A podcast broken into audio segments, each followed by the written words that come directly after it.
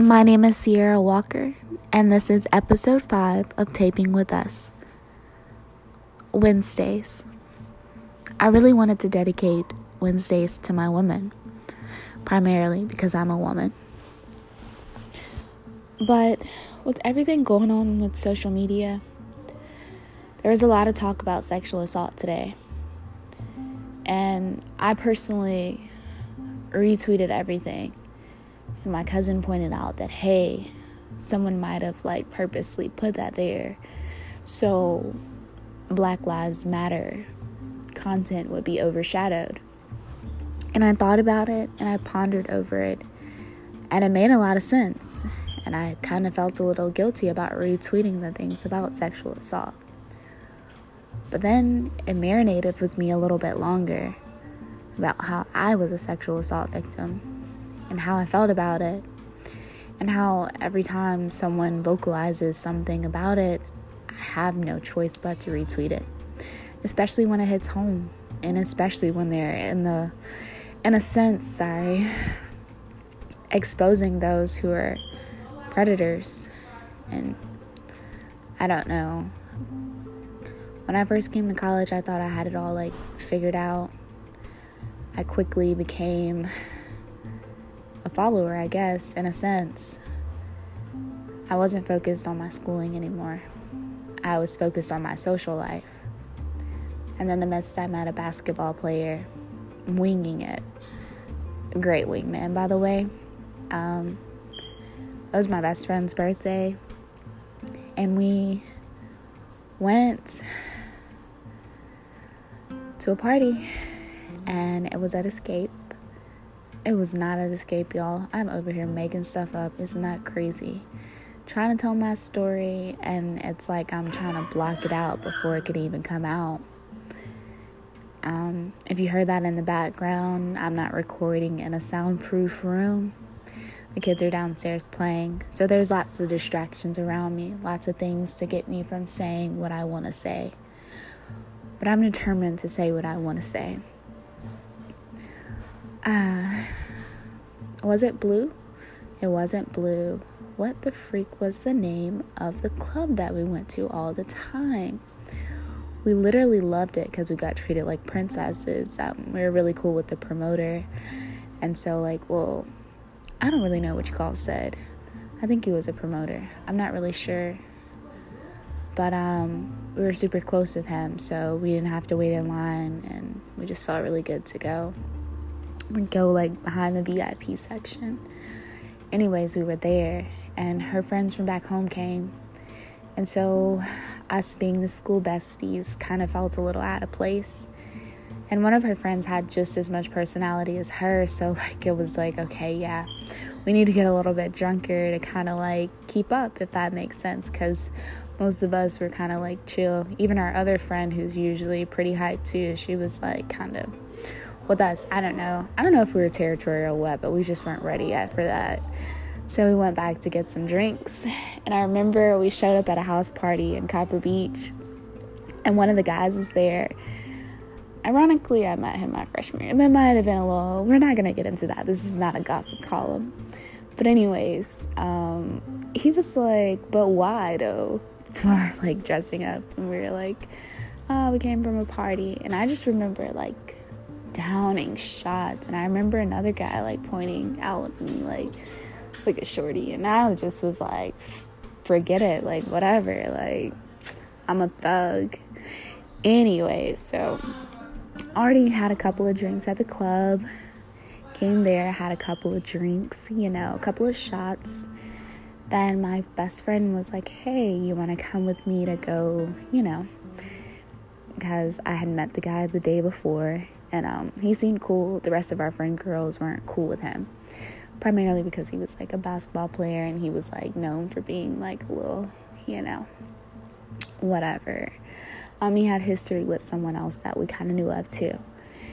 And so, honestly, when I met him the day before, I thought he was nice. Like, they watched cartoons, like, he was cool. And I met his um, teammate, which is also his friend. Um, and he was just like, um, you don't gotta sit in here with them because they had no respect for me being in the room by the way. Like they literally would just kiss and like just like cradle each other. Like i was not right there. And he was like you ain't gotta sit in here with them because i think he had thrown a couple of things at them prior to it um, and so he was like my room's right down the hall. Like you can come in there. I was like i mean he seemed normal. Like i wasn't really tripping. I was like okay that's cool. And he was kind of like he wasn't bad on the eyes so like i didn't really mind um, I went in his room and we watched Pretty Little Liars. Um, prior to coming to college, I was obsessed with Pretty Little Liars, so like it was right up my alley, like lit. He knew all the characters' names, and we had a lot to talk about based on the show. Um, after that, like that was really it. Um, we watched the TV show, then we went back into the room because um, my friend had texted saying she was ready to go. So it was cool. So we left and went back to her place. She asked me what I thought about him. I gave her my feedback. Like, I liked him. Um, his friend was cool. So, like, everything was cool. Okay, so back to the night of the party. Um, so, yeah, so I'm literally like, um, ah, so hard to tell this story. I'm literally like lit, like super, super lit. So by the time she asked me if I'll go with her, like, of course, like, I was never the friend who would be like, no. Like, I was always down to ride. Even if, like, I was gonna ride and be sitting in a corner by myself looking up at the ceiling, I was still gonna ride. Like, that's just me. I don't know. I guess I'm just adventurous. I like to go places. I don't really know. Or I just didn't want to feel left out sometimes. So I would say yes. Or I just have a problem saying no either way, I was always down to go. Um, so when she asked me, I was like, yeah, that's like, you know, I'm cool with it. So I went with her. Went in the room, they started that hoo ha, and the teammate, whatever you want to call it, was in the room too. He was like, like, you know the drill, like, you ain't gotta sit in here, like, you can come with me. I was like, I mean, at this point, like, I really just wasn't trying to see them tongue each other down. Like, it was pretty disgusting, and I'm pretty sure they were about to do way more than just tongue each other down. Um, because why else would we come? Anyway, so I left out of the room and I went with him. I went in the room. Like, at this point, I was super, super lit. Like, I don't know. Like, I was like lit, but like, I could still walk lit.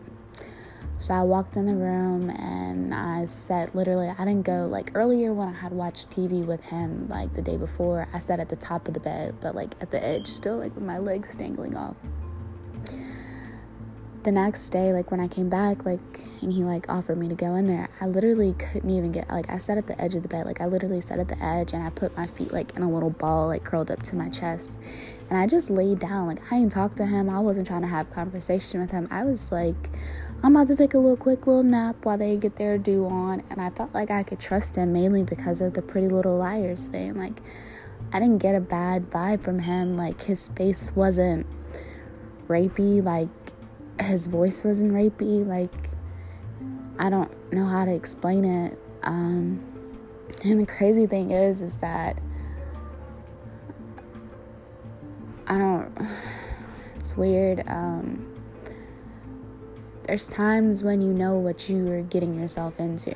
There's times where you're like, hey, like, I'm really lit. I'm gonna call this guy over here and I'm gonna shave because I might get some. And then you pass out or something, and like, you wake up the next morning and you did something, but like, you knew you were gonna do something. Like, that was planned. Like, it was action. Like, you were down for it. Um, you probably just don't remember all the details of it.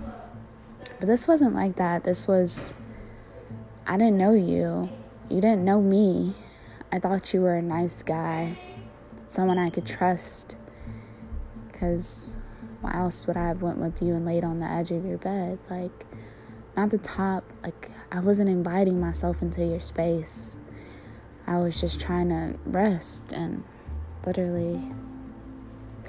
The crazy thing is, when I woke up in the morning, I wasn't at the foot of the bed, no. I was like on the edge, like towards the edge, but not the foot edge. Like, where was I in the bed? It's like, honestly, like I was normal in the bed. Like, not all the way at the top, and not all the way at the bottom. But mind you, when I laid at the bottom, I laid across the bottom of the foot of the bed. This time I was a little bit up more. And um, all my clothes were on me though. My body didn't feel weird, so I didn't feel anything. I was just like, dang, like maybe I just rolled around when I was like asleep, and I kind of felt embarrassed about it. I was like, dang, what a rough night. My friend texted me, so I knew it was time to go. So I got up, walked around to meet her to get in the car. Got in the car, like wiping the sleep out of my eyes, trying to figure out like why her parents aren't tripping that we didn't come home. But then again, we could, it was our best friend's birthday, so like we could have stayed there. Like it wasn't really too much thought of that. Like it really was just like, dang, we really stayed here last night. Like dang.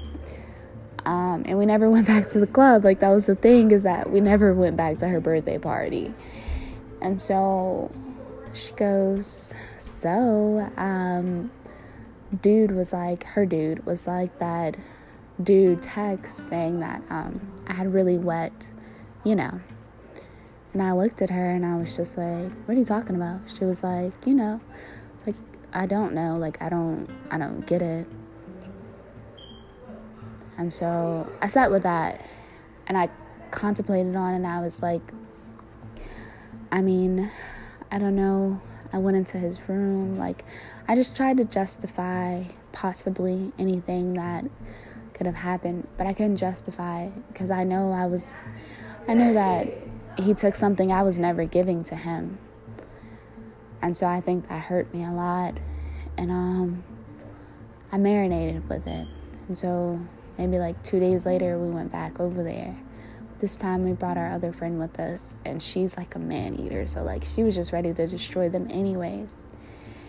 And they were telling us about all these girls they video recorded and all of this. He couldn't even look me in my eyes the whole time we were in the room. Because he knew, and I don't know if he knew I knew, but he knew.